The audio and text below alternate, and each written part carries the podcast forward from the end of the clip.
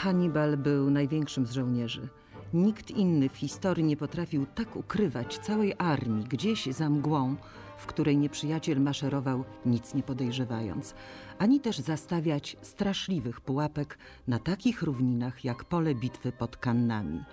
Nikt inny, z wyjątkiem Aleksandra Wielkiego, nie zdołał utrzymać armii na lądzie nieprzyjacielskim prawie przez czas jednego pokolenia, napisał Harold Lamb w książce Hannibal. Ojciec Hannibala, wsławiony w walkach na Sycylii, wódz Kartagińczyków Hamilkar Barkas, w 237 roku przed naszą erą wyprawił się na Półwysep Pirenejski, aby tam utworzyć nowe imperium kartagińskie. W wyprawie towarzyszył mu dziewięcioletni Hannibal, który wówczas złożył słynną przysięgę, przynajmniej tak twierdzą niektórzy, głoszącą, że nigdy nie będzie przyjacielem Rzymian.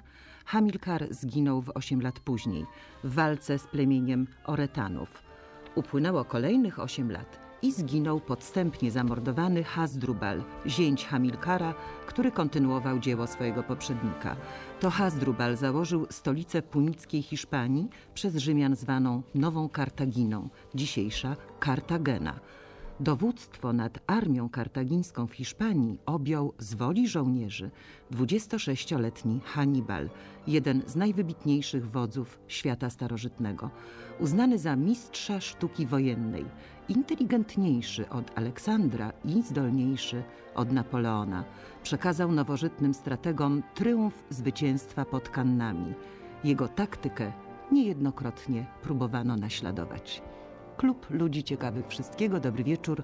Hanna Maria Giza. Naszym gościem jest dzisiaj pan profesor Adam Ziółkowski, historyk starożytności z Uniwersytetu Warszawskiego, specjalista od starożytnego Rzymu. Dobry wieczór, panie profesorze. Dobry wieczór. Prawie w 600 lat od założenia Kartaginy, która bogactwem podobno przerosła słynny Tyr, przyszedł na świat Hannibal. Był to prawdopodobnie, znowu ciągle mamy pełno tych prawdopodobnie, był to prawdopodobnie 246 rok przed naszą erą. Wojna między dwiema potęgami, Rzymem a Kartaginą, trwała już od 18 lat i nic nie zapowiadało jej zakończenia. Co było przyczyną wojen punickich? No, przyczyna była prosta. Kartagińczycy mieli nieszczęście stać się sąsiadami Rzymian. Rzymianie y, wobec innych państw bywali w sytuacji sąsiadów i sąsiadów sąsiadów. Z sąsiadami sąsiadów bywały stosunki nie najgorsze. Sąsiad mógł być tylko poddanym albo wrogiem. Kartagina była zbyt wielką potęgą, państwem zbyt starym, zbyt szanowanym, żeby mogła stać się poddaną bez walki. No więc musiała się pobić. A czy w tym ym, całym zamieszaniu, w tej całej aferze nie chodziło przypadkiem o Sycylię? Owszem, jakby to powiedzieć, z kartagińskiego punktu widzenia na pewno nie. Polybios, grecki historyk, który spędził wiele lat w Rzymie jako zakładnik i który jest naszym głównym źródłem, wynik jest taki, że mamy tylko i wyłącznie źródła prorzymskie, twierdzi co prawda, kłócąc się z prokartagińskimi historykami, że nigdy nie było żadnego traktatu między Rzymem a Kartaginą, który by Rzymowi dawał Italię, Kartaginę natomiast Sycylię. Tylko że przez kilkaset lat Rzym uprzednio zawierał traktaty z Kartaginą. Za każdym razem strony niezmiernie skrupulatnie wyznaczały sfery interesów. Teraz połączyło ich to, co łączy zawsze najbardziej. Słuszny, wspólny wróg. Pyrros, król Epiru. Pyrros walczył z Rzymianami w Italii, z Kartagińczykami na Sycylii. Może Polybios mówić, co chce. To nie był wielki historyk, yy, chociaż od Rzymian na pewno lepszy. Ale po prostu nie można uwierzyć. Jest rzeczą niewyobrażalną, żeby nie było traktatu rozgraniczającego sfery, strefy wpływów. Znaczyłoby to, że Sycylia kartagińska, Italia rzymska, obie strony stanęły nad ciśnią messyńską. Po stronie Messany, a więc sycylijskiej Kartagińczycy. Po stronie region, e, Reggio di Calabria, Rzymianie. W zasadzie nie było co się bić. No ale Rzymianie nie mieli takiej potęgi na morzu jak Kartagińczycy. To Kartagina miała te słynne okręty wojenne. Powiedziałbym tak. E, Kartagina stała się tą górującą potęgą na morzu kilkanaście lat wcześniej. Dokładnie podczas wspólnej wojny z Pyrrhosem w 276 na 5 flota ich zniszczyła flotę grecką i wtedy po raz pierwszy Kartagina naprawdę stała się górującą potęgą. Innymi słowy, zawsze była potężna na morzach, ale jej władza na morzach o tym trzeba pamiętać, była bardzo świeżej daty. Rzym, mający już całą Italię pod sobą, był w stanie przy swojej miażdżącej przewadze ekonomicznej, a wiadomo czym są zbrojenia morskie, to jest ekonomia, ekonomia, ekonomia. Pieniądze zawsze wygrały w końcu na morzach i demokratycznej, nawet jeżeli nie miał floty silniejszej, mógł ją stworzyć. A po drugie, przecież z Italii widzi się Sycylię. A w starożytności możliwości blokady takiej dobrej, XIX-wiecznej nie istniały. Oni mieli okręty napędzane wiosłami. Innymi słowy, wojna w rozumieniu Rzymian miała być wojną lądową i przez pierwszych kilka lat nią była. Żaden problem. Pierwsza wojna punicka została niestety przegrana przez Kartagińczyków. Zdecydowanie zwyciężył Rzym, a Kartagina to było miasto-państwo kupieckie, potrzebowało nowych rynków. Czy z tego powodu Hamilkar wyruszył do Hiszpanii na Półwysep Iberyjski, aby tam stworzyć to imperium kartagińskie? Więc tak, zgadzam się z tym, że niestety. Na pewno. Szkoda, że Kartagina przegrała. Mhm. E, czy poszukiwała nowych rynków, nie jestem pewien, ponieważ Kartagina nie była przede wszystkim państwem kupieckim. Kartagina, jak wszystkie wielkie miasta państwa starożytne, była państwem rządzonym przez oligarchię wielkich właścicieli ziemskich. I ostatnich kilkadziesiąt lat przed e, wojnami punickimi, to co widzimy w niej nowego, to jest potężna ekspansja na tereny e, Tunezji. Innymi słowy, z pewnością nie chodziło tutaj o rynki zbytu albo e, zbytu, niezbytu, wszystkiego innego. Natomiast e, Hiszpania była potrzebna do czegoś innego. Rzym, e, którego zwycięstwo w 241 roku też wcale nie było takie zdecydowane. To zwycięstwo zawdzięczali Rzymianie wojnie, jaką Kartagińczycy zaraz po skończeniu wojny z Rzymem musieli stoczyć z najemnikami. To było to, co naprawdę spowodowało takie osłabienie Kartaginy. To był ten bandytyzm, nawet jak na Rzymian, niesłychany, jakim był rok 238 przed Chrystusem, kiedy to Kartygińczycy, kiedy wreszcie sobie dali radę z najemnikami zbuntowanymi Libijczykami, wyprawili się na Sardynię, która też się zbuntowała. Wówczas Rzymianie oświadczyli, że się zbroją przeciwko nim, wypowiedzieli im wojnę, e, wymusili pod groźbą wojny Kartaginie, która leżała plackiem zrzeczenie się Sardynii i zapłacenie znacznie większego okupu, innymi słowy uzyskali to wszystko, czego w 241 roku nie byli w stanie uzyskać, bo też ledwo dyszeli. To była wojna na wyczerpanie. Wygrali silniejsi, ale byli tak samo wykończeni jak, jak ci, którzy przegrali. Polibiusz zanotował, Hamilkar pozbierał się wraz ze swoimi oddziałami i dziewięcioletnim wówczas synem Hannibalem przeprawił się w pobliżu słupów Herkulesa i chciał podporządkować Kartagińczykom Iberię. Czy Hannibal przejął od ojca taką, tę wielką nienawiść do Rzymu? Że ślubował świątyni, iż nigdy nie będzie przyjacielem Rzymu? Czy to jest mit, który powtarzamy, zresztą mit pokutujący od, od wieków, nie od dzisiaj? To znaczy, zważywszy na fakt, że w 237 roku ruszali, a wspomniany przeze mnie bandytyzm, przepraszam, wspomniany przeze mnie bandytyzm rzymski miał miejsce zaledwie rok wcześniej, to miał i Hamilkar, i Hannibal wszelkie prawo to zrobić. Ale pamiętajmy o tym, Rzym i Kartagina byli przez kilkaset lat największymi z przyjaciół możliwymi. Znowu nic tak nie zbliża jak wspólni wrogowie Grecy, Etruskowie. O co się bić? To jest jedna rzecz. Druga sprawa jest taka. Rzymianie uważali wrogów w zasadzie za zbrodniarzy. Każdy wróg Rzymu jest w jakiejś mierze zbrodniarzem. Rzymianie są bowiem narodem wybranym. Oni toczą wojny jednak w najbardziej dosłownym tego religijne.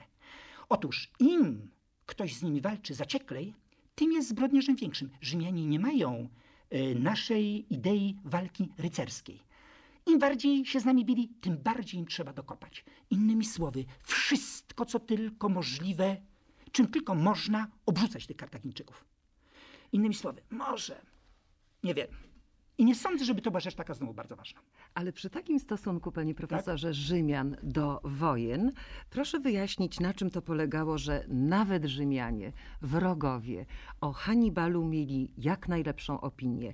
Hannibal niepokonany przez 15 lat walczył w Italii. Jedni uważali go za opromienionego sławą bohatera, inni za bezwzględnego dowódcę, dla którego śmierć kilkudziesiątków tysięcy ludzi nie znaczyła zupełnie nic. Jeszcze inni twierdzili, że to był genialny wódz, znakomicie wykształcony, rozmawiał ze swoimi żołnierzami, ze swojej armii w pięciu językach. I właśnie, no, nawet Rzymianie uważali go za geniusza. A tu jest kilka spraw, bym powiedział. Mianowicie, e, zacznijmy od tego. Rzymianie byli na tyle inteligentni, że wiedzieli, że wala, waga zwycięstwa zależy od wagi wroga. Innymi słowy, ten, który zadał im największe klęski, no był jednak kimś. Po drugie, Hannibal wykazał się niesłychaną inteligencją, w cudzysłowie, przegrywając tę jedną, jedyną ostatnią bitwę.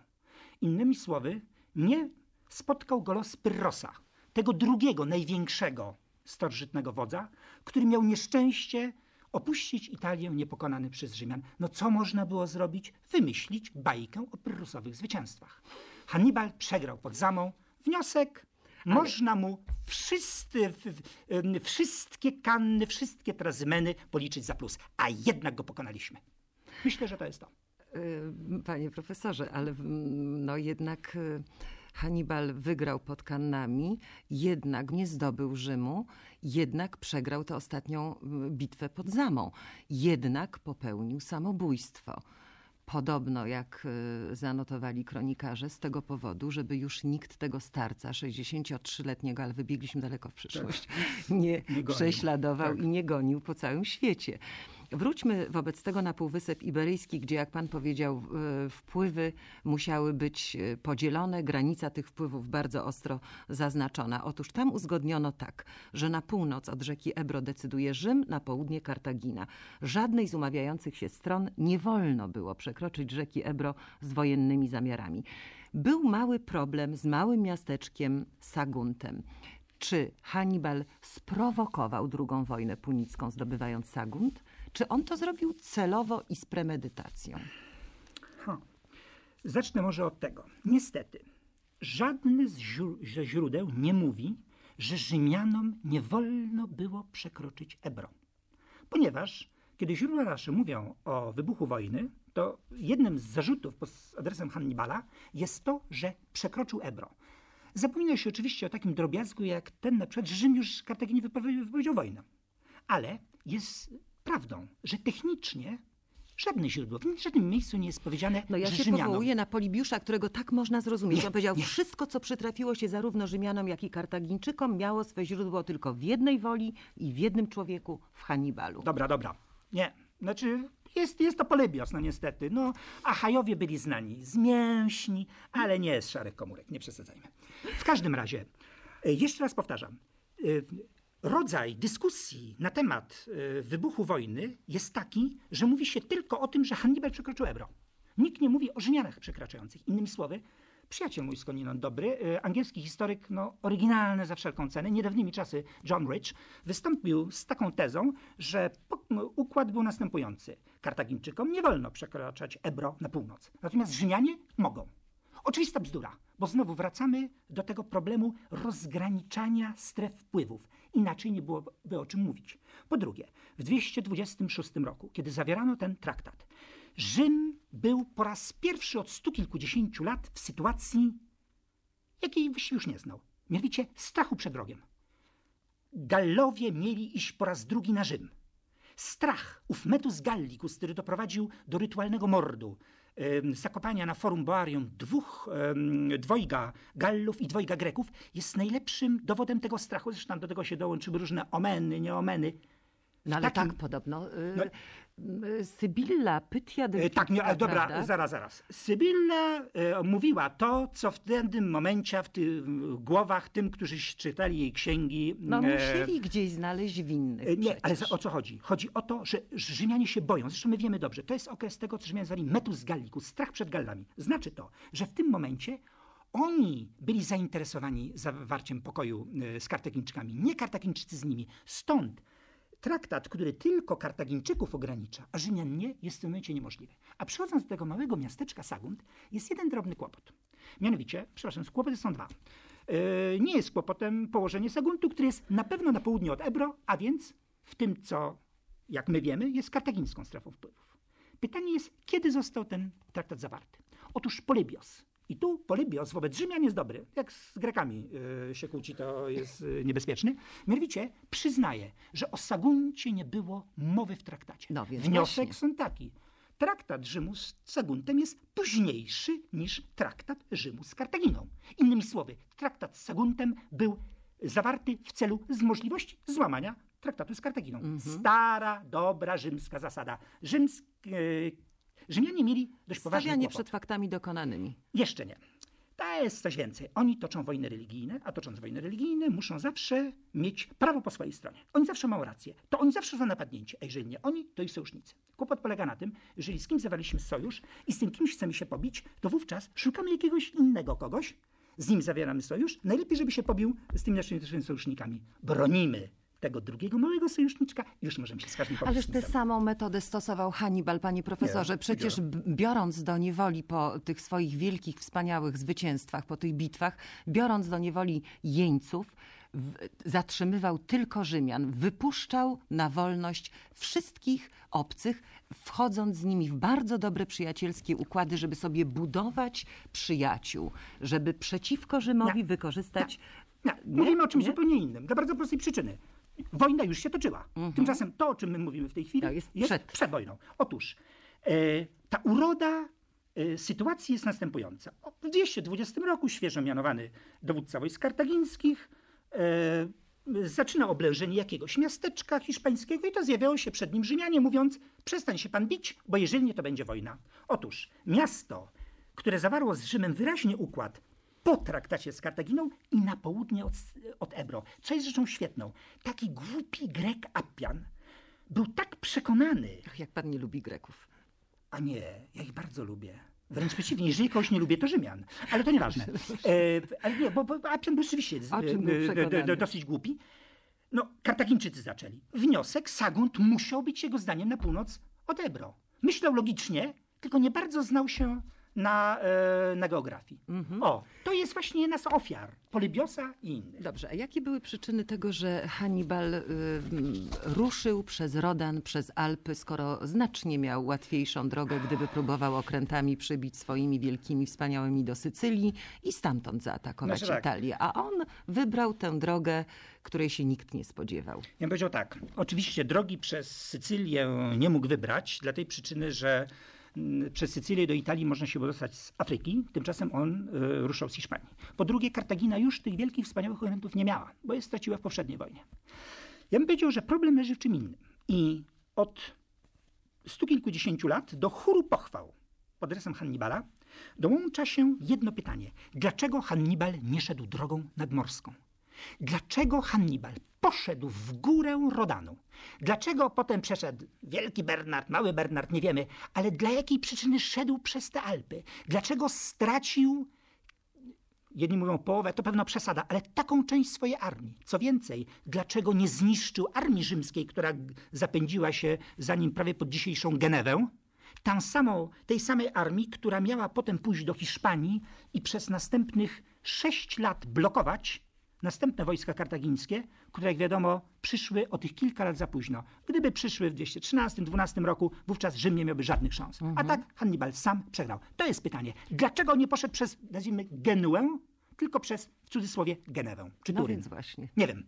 Tego po prostu nikt nie wie. Jedni twierdzą, że Hannibal chciał wejść na tereny dziedziny nadpadańskiej. Tereny świeżo podbite przez Rzymian, zamieszkałe przez wojowniczych, licznych Gallów, tych samych Gallów, których Rzymianie tak się bali jeszcze niedawno, którzy rzeczywiście podwoili mu armię i bez których nie miałby żadnych szans wobec Rzymian. Otóż gdyby szedł, dro- szedł drogą nadmorską, wówczas z uwagi na Alpy Liguryjskie nie byłby w stanie w, przez Alpy się przedostać. Także to jest najbardziej logiczne wytłumaczenie. Ale dlaczego najpierw tych Rzymian nie wykończył? Tego ja nie wiem. Ja myślę, że on jednak miał nadzieję, że wszyscy Rzymianie cofną się do Italii. Za nim. Nie, nie myślał, że stanie się to, co się stało. Wrócił tylko wódz. Natomiast brata swojego wysłał do Hiszpanii. I rzymska bariera zapadła. Panie profesorze, wróćmy nad Rodan. Ym, Hannibal przeprawiał się nie dość, że z olbrzymią ilością ludzi, z olbrzymią armią, to jeszcze z tymi słynnymi słoniami, które na tratwach y, przeprawił przez Rodan. Ja tu znowu na Polibiusza się powołuję, który Tak. napisał, kilka z nich ze strachu spadło do Rodanu na samym środku rzeki. Wszyscy przewodnicy stracili życie, a słonie zostały uratowane dzięki potężnej sile i dlatego, że mogły wystawić długie trąby nad powierzchnię wody i oddychać. Była to dla nich ciężka przeprawa, ponieważ musiały przebyć najdłuższy odcinek trasy pod wodą, w pełni załadowane. To były e, słonie bojowe, to były słonie, które możemy nazwać czołgami starożytności. I on jednak się z nimi przeprawił. Słonie zginęły dopiero w Alpach. W Alpach, dopiero w Alpach. Prawda? Więc zacznijmy może od tego, że jak my dziś dzisiaj wiemy, te słonie afrykańskie to nie były te słonie, które my znamy z zoologów. To nie były te olbrzymy. E, Dawno zauważyli historycy, że wszyscy starożytni podkreślają, że słonie indyjskie były większe niż afrykańskie. No, wystarczy pójść do zoologu i się przekonać, które są większe. Otóż słonie, których używali e, Kartagińczycy, to były te tak zwane słonie, zdaje mi się, nazywają się somalijskie. Wyglądają tak jak słonie afrykańskie dzisiejsze, tylko u nich znacznie mniejsze. To nie były takie znowu bardzo czołgi. To indyjskie, to były dopiero na starożytność e, czołgi. Oczywiście e, ważne one były i, e, i Rzymianie, i, i i wszyscy inni potrafili bardzo dobrze e, nimi walczyć. Ja myślę, że tu znowu e, coś u Kartagińczyków nie zadziałało. Mianowicie oni mieli chyba kłopoty z, z wywiadem. Czy z No, skoro tak znakomicie przygotowali przejścia przez Alpy, Bo ja wiem, czy znakomicie. Stracić połowę. pokonali Alpejczyków, No, przepraszam. No, pokonali, ale wybrali podo- drogę taką, po której mogli przejść e, z całym wojskiem. Hmm. Yy, Polybios twierdzi, powołując się na brązową tablicę, którą miał zostawić w Italii sam Hannibal, że przeprawił się przez Pireneje z ośmioma tysiącami jazdy i 38 tysiącami piechoty. Otóż z chwilą, kiedy schodził z Alp, miał mieć 6 tysięcy jazdy i 20 tysięcy piechoty. No to stracił 10 tysięcy. Przepraszam, 2000 jazdy. 18 18 tysięcy piechoty i 2000 jazdy. Trochę dużo. Właśnie nie jestem pewien, czy to było dobrze prowadzone. Ja ciągle sobie zadaję pytanie, czy gdyby szli, najpierw wykończyli armię Skipiona, a potem przeprawili się jakoś koło Genui No, ale na geniusz północ. Hannibala polegał na tym, że on sobie wymyślił, że on spadnie ze szczytów alpejskich na tak, tych tak, Rzymian tak. i zmiecie ich i oni się go tak przestraszą. No że- jedni tak twierdzą, to pewno no, nie mamy lepszego wytłumaczenia. No ale pierwsze bitwy, które stoczył z Rzymianami wskazywałyby na to, że miał rację. Bitwa Owszem. nad Trebią. Owszem, on jest po prostu od nich znacznie lepszy. Ja bym powiedział, zaczął od tego. Em, Ci, którzy nie lubią go, bardzo chętnie podkreślają, że tu byli doświadczeni weterani, a po drugiej stronie byli rekruci. Gdzie tam? Armia rzymska jest co najmniej równie doświadczona. Przecież Rzymianie nic nie robią, tylko się biją. Rok w rok te 10% obywateli, a jak trzeba 20, jak trzeba 30%, idzie pod broń. Natomiast to, co było piętą achillesową Rzymian, co już było tą piętą achillesową w walkach i z Pyrrhosem, i zwłaszcza podczas I wojny punickiej, to dowodzenie. Rzymianie po prostu nie umieli dowodzić. Rzymski wódz to był człowiek, który szedł na czele armii. Tymczasem w Grecji w ciągu IV wieku trzej panowie, Epaminondas, Filip i Aleksander, stworzyli koncepcję wodza. Prawdziwego wodza, człowieka, który prowadzi bitwę według własnej koncepcji taktycznej i umie reagować na nieprzewidziane wydarzenia na polu walki. Otóż Rzymianie nie wiedzieli. Klęski, jakie zadał im Pyrrhos, nie nauczyły ich e, umiejętności dowodzenia.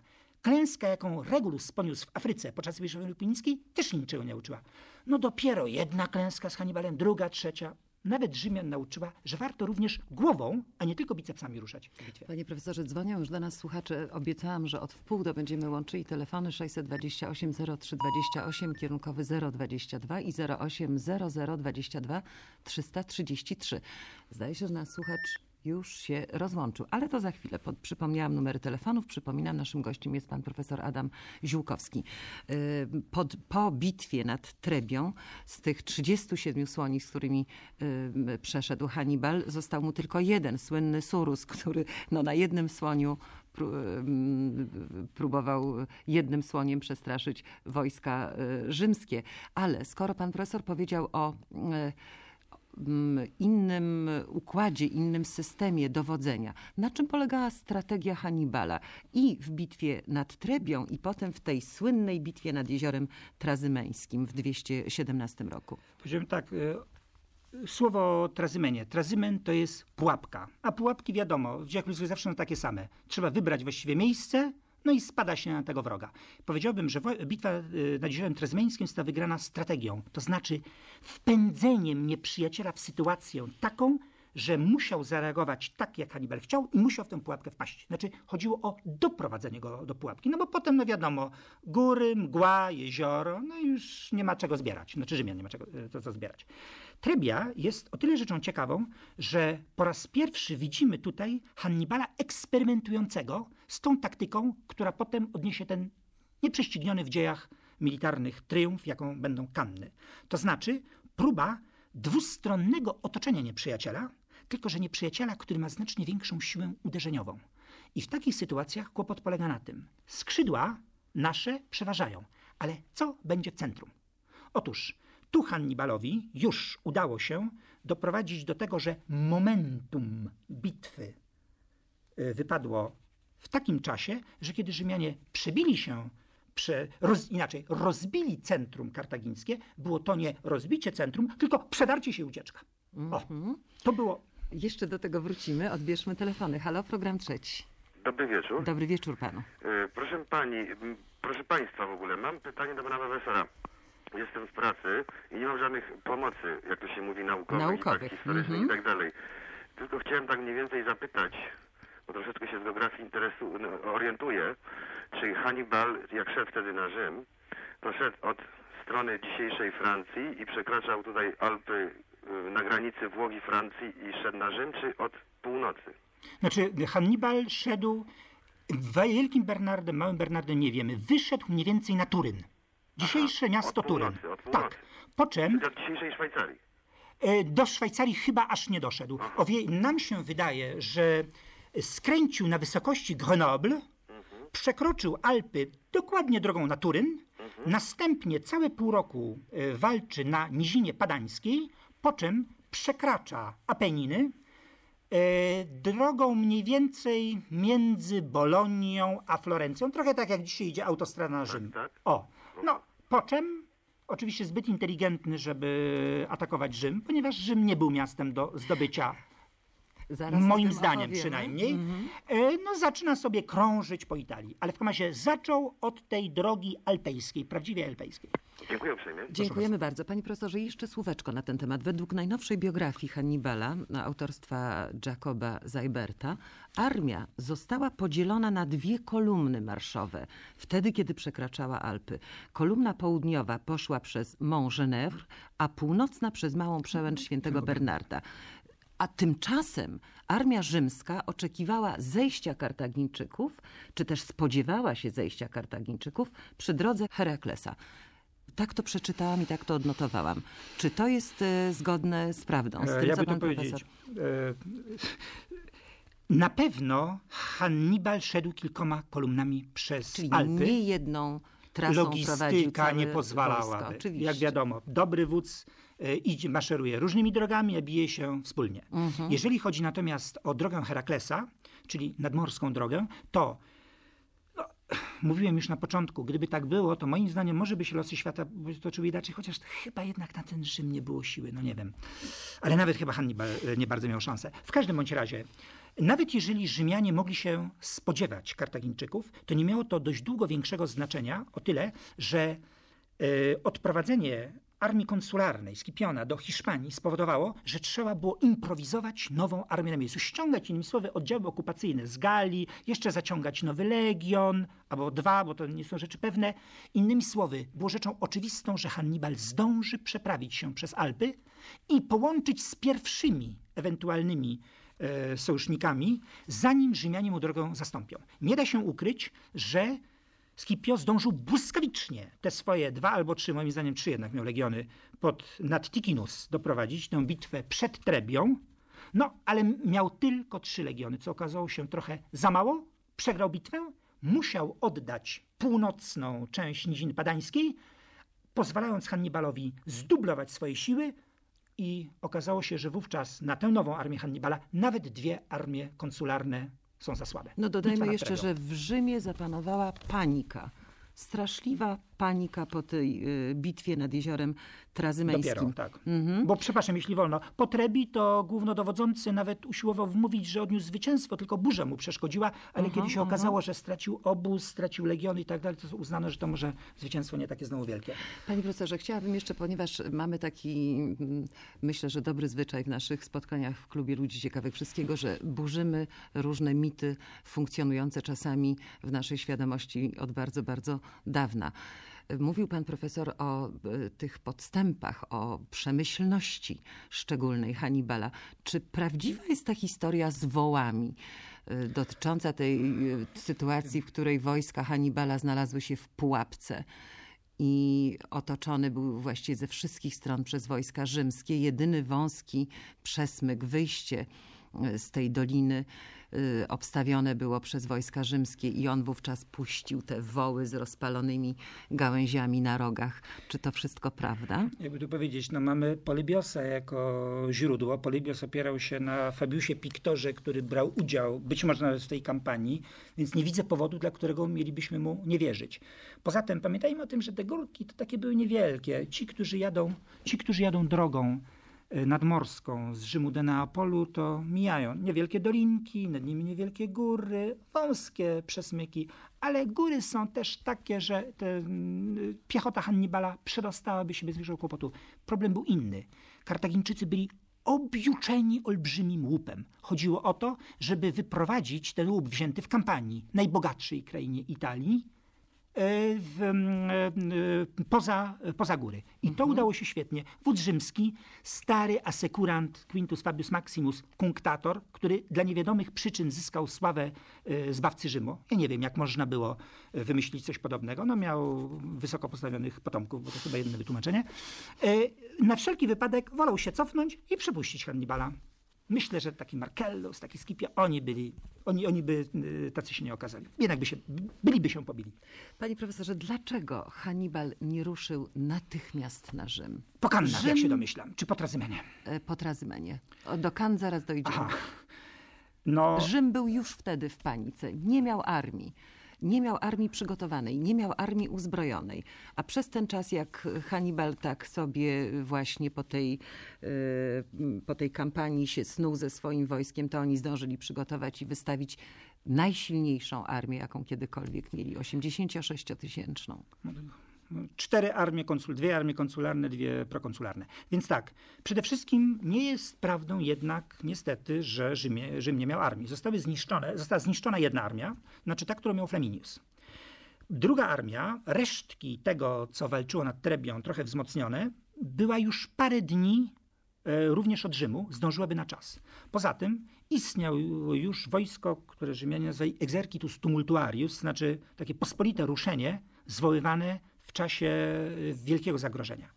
A na mur serwiański, no, jego resztki stoją do dzisiaj, obsadzony przez armię, która na pewno byłaby silniejsza liczebnie od tej, która by ją oblegała. Nie było szans. Tak więc ja myślę, że atak na Rzym nie miałby sensu. Poza tym pamiętajmy o tym, co spotkało Pyrrosa. Pyrros po zwycięstwie od Herakleją, no, poszedł na Rzym, no bo tak się normalnie szło. Rozgromiło się armię, wszystko gdzieś na Rzym. Po czym nawet do Rzymu nie doszedł. Okazało się, że równie silna armia stoi przed nim, a y, kolejna równie y, silna staje za nim. Cofnął się. I cofnął się jak niepyszny.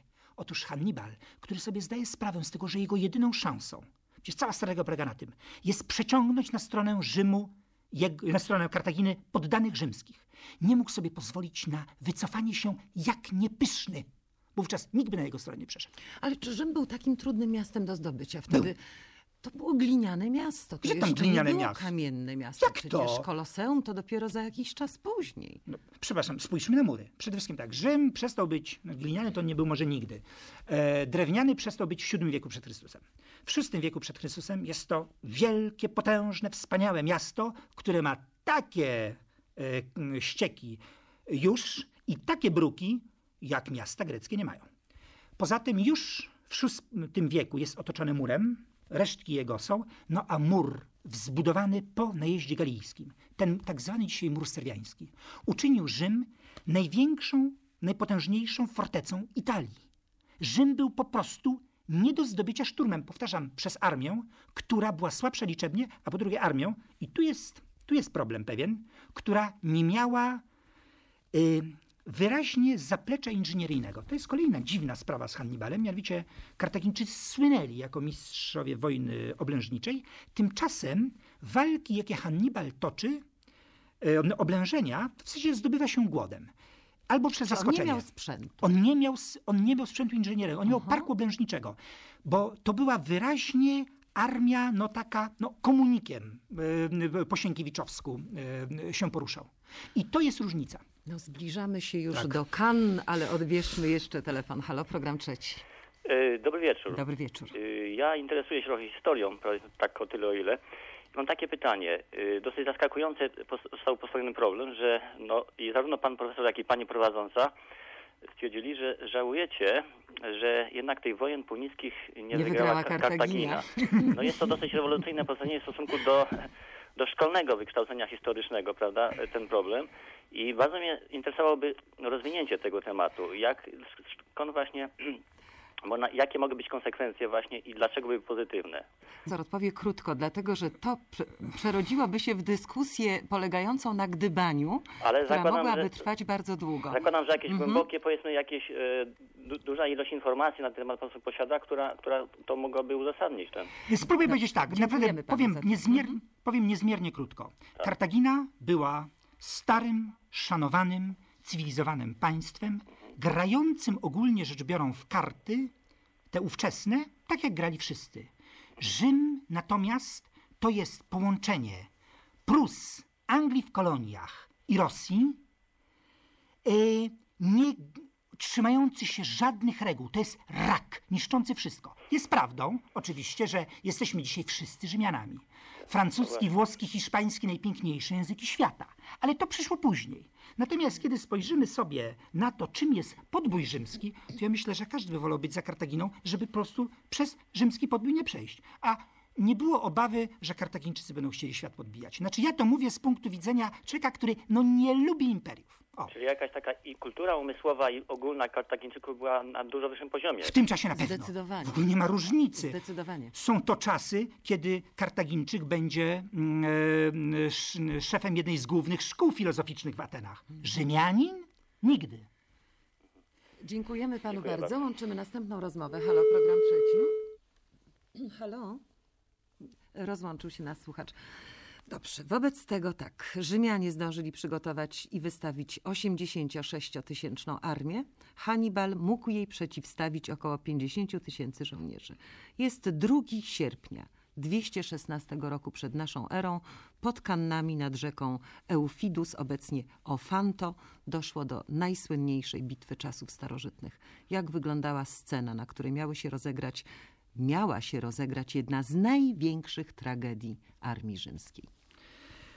E, jedna drobna uwaga. Te 86 tysięcy to jest znowu polybiomania. E, no, mamy polybiosa, lepszy jest od Rzymian, więc go, więc go powtarzamy. No, si- 17 lat był w niewoli u Rzymian i powiedział, że zrobiłby to samo, co Hannibal przeszedłby przez Alpy, Ale- żeby nie. pokonać No nie, nie, nie, nie. Rzymian. On jednak tak nie powiedział. Nieważne. No dobrze, ponieważ chodzi mi o tak, Tak, e, chodzi mi o co. Kan. E, e, w, mm, napad, Rzymianie wystawili przeciwko Hannibalowi najpierw dwa legiony. Nie powiodło się. Potem cztery legiony. Też się nie powiodło. A w końcu osiem legionów. Armia konsularna, dwie armie konsularne, po czym dwie armie prokonsularne i dwie armie konsularne. Problem polega na tym, że na papierze te armie to było 80 tysięcy piechoty i zdaje mi się 7200 jazdy nawet miało być. E, Mamy wszakże dowód na to, że e, jak to zwykle bywa z papierowymi stanami liczebnymi, tak naprawdę było trochę inaczej. Rzymianie uratowali Kazylinum w kampanii tylko dlatego, że łącznie mniej więcej 1500 żołnierzy e, z Praeneste i z Perugi po prostu spóźniło się i byli jeszcze w kampanii, kiedy już się odbyła bitwa. Na przykład, innymi słowy, my nigdy tak naprawdę nie będziemy wiedzieli, ilu tych Rzymian było. Faktem jest, że Rzymianie czekali do zbiorów. Żeby wszyscy sprzymierzeńcy zebrali zboże z pól, w tym momencie em, ludzie stawali się bezrobotni, mogli zakładać zbroję i ruszać. Co do tego nie ma najmniejszych wątpliwości. Po drugie, nie ulega wątpliwości miażdżąca przewaga Rzymian, która objawiła się w taktyce. Uszykowanie armii w głąb, zamienienie piechoty w rzymskiej w rodzaj takiej potężnej pięści, która miała rozerwać, zmiażdżyć szyk kartagiński, Podobnie jak stało się to nad Trebią, ale tym razem nie właśnie w momencie, kiedy już przegrywaliśmy, to znaczy nie tyle y, zwyciężamy, co uciekamy, mhm. tylko od tego się miało zacząć. Ten argument, który y, różni miłośnicy a nieważne czyj, ale w każdym razie e, e, opowiadają, że trzeba było wywieźć e, Kartagińczyków na inne pole bitwy, nie jest prawdą. Nad Aufidusem prosta równina, świetnie, tym lepiej, ta nasza piechota pójdzie i zmiażdży wszystko. Chodziło o to. No, poszło inaczej. No i dobrze, i na tej równinie znowu zadziałała ta nadzwyczajna strategia Hannibala. On znów oskrzydlił znacznie liczniejsze, silniejsze wojska rzymskie. Powiedziałbym, że w tej bitwie największą rzeczą, ja zresztą w większości tych wielkich bitew, które powtarzają manewr kannejski, to znowu było to, w jaki sposób tak potężne siły gromadząc na skrzydłach zapobiec rozerwaniu własnemu centrum przez przeważającego przeciwnika. I ten szyk kartagiński, półkole wysunięte ku nieprzyjacielowi, które następnie zaczyna się cofać tak, że zamienia się w to samo półkole, ale cofające się powoduje, ciężarnie gonią za kartagińczykami, gonią, gonią, ale nie mogą ich porządnie dojść, i już są otoczeni. Właściwie może znowu I kocioł sami, się zamyka. I kocioł się zamyka. Tak. I mhm. tak się zamknął, że nie dało się przebić. Panie profesorze, a czy nie miało to żadnego znaczenia to, że wodzowie rzymscy się nie porozumieli? To znaczy Gajusz i Lucjusz e, mieli różne zdania na ten temat, czy należy podjąć bitwę, czy nie. Tak, więc problem polega na tym, Dwóch że... Dwóch wodzów mieli dwa różne zdania. E, uważam, że to jest przykład późniejszej propagandy. Mhm. E, kampania pod Kannami to nie było dzieło dwóch wodzów. To było dzieło całego społeczeństwa. Wodzowie e, działali tutaj pod kontrolą zgromadzenia, pod kontrolą Senatu w pełni. Miano zebrać te potężne siły i stoczyć jak najszybciej bitwę. To dopiero później, kiedy przyszło do szukania winnych i przyczyn, i przyczyn biednego Warrona o, oskarżono wszystko. Dla jakiej przyczyny? Warronowy człowiek, plebejusz Alucius Aemilius Paulus, nie dość, że stary arystokrata, ale jeszcze dziadek człowieka, który był Polybiosa najlepszym przyjacielem. Na takiego kogoś można zwalać wszystko, no, co się ale tylko chce. Lucjusz zginął, a Dobrze. Waron uciekł. Ba I bardzo dobrze, bitwy. i bardzo dobrze. A potem wszyscy go witali. Cały Rzym wyszedł witać bohatera, który nie zwątpił o klęsce.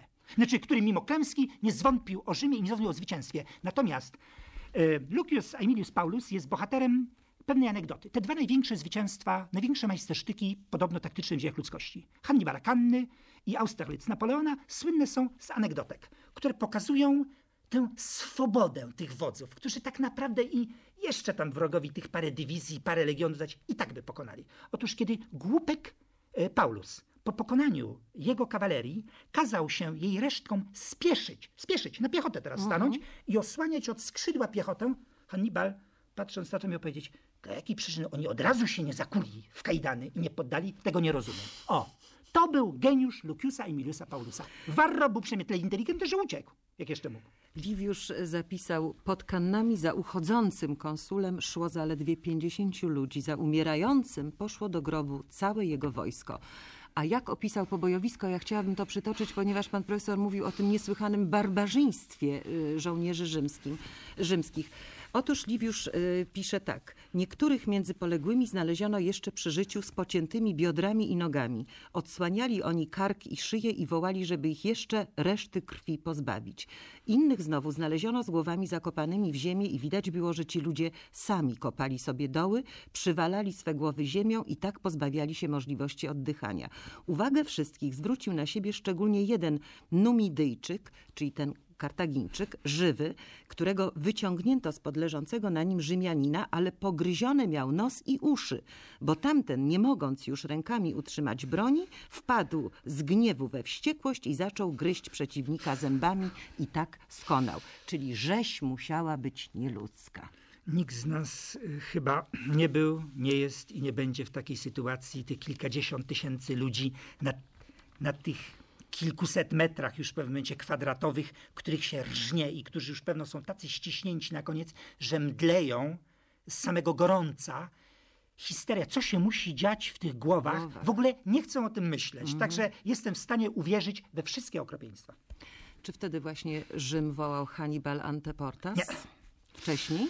Później. Później. 212 rok, te działania obydwu stron, które zyskały największą admirację Polybiosa. Bo do Cannes jest to w pewnej mierze samograj. Hannibal idzie, bitwa po bitwie, zwycięstwo, ale potem przychodzi yy, do takiego antyklimaksu, przepraszam po angielsku, no, yy, takiej, tego odreagowania. Mianowicie część miast przechodzi na stronę Hannibala. Hannibal musi zacząć yy, je osłaniać i traci w rezultacie siłę ofensywną. Ale znów nie idzie na Rzym. Po Kannach nie idzie na No Rzym. właśnie, no właśnie, to jest to. Tylko poszedł- wędruje po tych Tak. Włoszech. No, to jest pytanie. Rzymianie byli przekonani, że dnia tego zwłoka uratowała Rzym. Oczywiście nigdy tego wiedzieć nie będziemy, jak naprawdę byłoby. Faktem jest, że jedna czwarta Italii przeszła po kannach na stronę Hannibala, w tym kampańczycy, rzymscy obywatele od ponad 100 lat. Mhm. Innymi słowy, no, ta bitwa coś Hannibalowi dała. Pytanie, co by było, gdyby jazda Maharabala, bo tylko jazda była w stanie dość szybko dojść, czy panika byłaby taka, że Rzymianie opuściliby miasto tak jak po najeździe Gallów, zostawiając je puste Kartagińczykom? Osobiście wątpię. Ale no znowu, no nie ma na to odpowiedzi.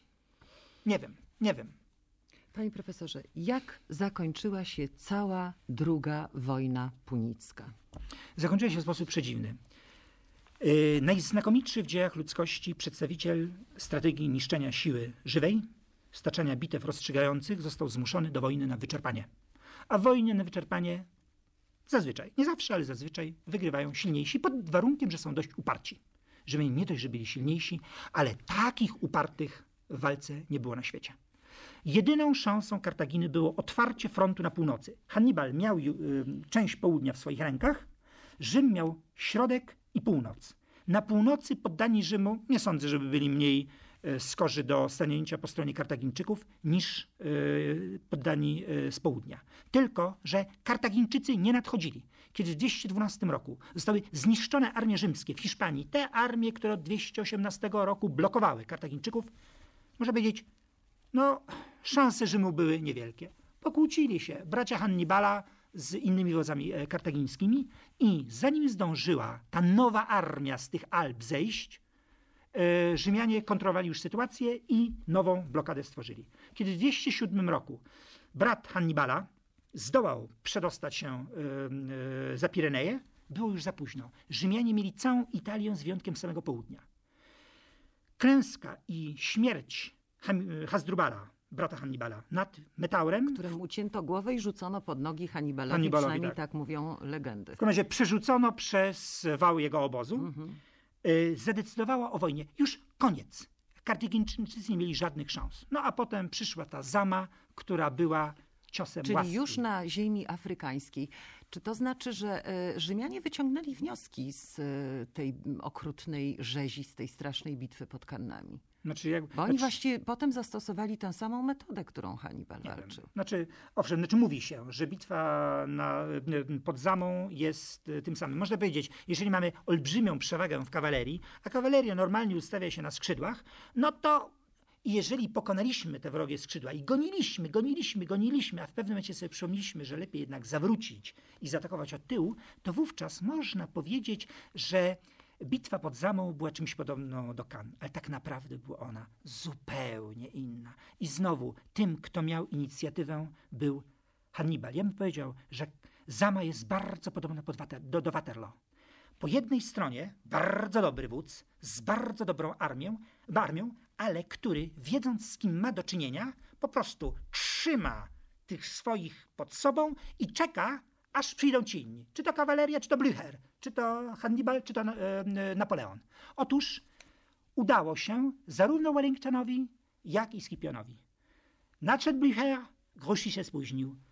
E, Hannibal, mimo tej swojej taktyki rzutów, absolutnie mistrzowskiej, nie zdążył pokonać centrum rzymskiego, zanim nie doszła kawaleria. A kiedy przyszła kawaleria, było po bitwie. Jakie były konsekwencje? Jakie znaczenie dla ówczesnego świata miała druga wojna punicka? Więc To druga wojna. Kończymy nasze tak. spotkanie, w związku z tym spróbujmy podsumować, aczkolwiek moglibyśmy jeszcze długo bardzo o tym opowiadać. Druga wojna punicka to jest przekreślenie ostatniej szansy zahamowania ekspansji Rzymu. To była, to była ostatnia możliwość, ponieważ była to ostatnia możliwość zniszczenia władzy Rzymu nad Italią. Rzym władający Italią, władający Związkiem Italskim, władający tymi setkami tysięcy żołnierzy zmobilizowanych i dający się zmobilizować, plus y, bijący się rok w rok i nie mający nigdy dość, nie miał godnych siebie przeciwników. Z chwilą, kiedy nie udało się Hannibalowi rozbić Związku Italskiego, Rzym mu ekspansję mógł zatrzymać tylko Rzym, żaden wróg zewnętrzny.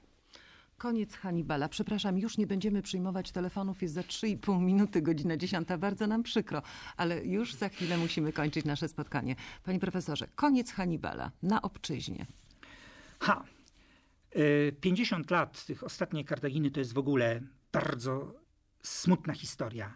Te niekończące się rzymskie pogróżki, sławne katonowe Keterum Genzero Carrives Delendam, szykany, napuszczanie na nich, wro- szczucie na nich y, wrogów, ale pierwszym, który właśnie tej małoduszności, tej mściwości i małoduszności Rzymian doświadczył, był sam Hannibal.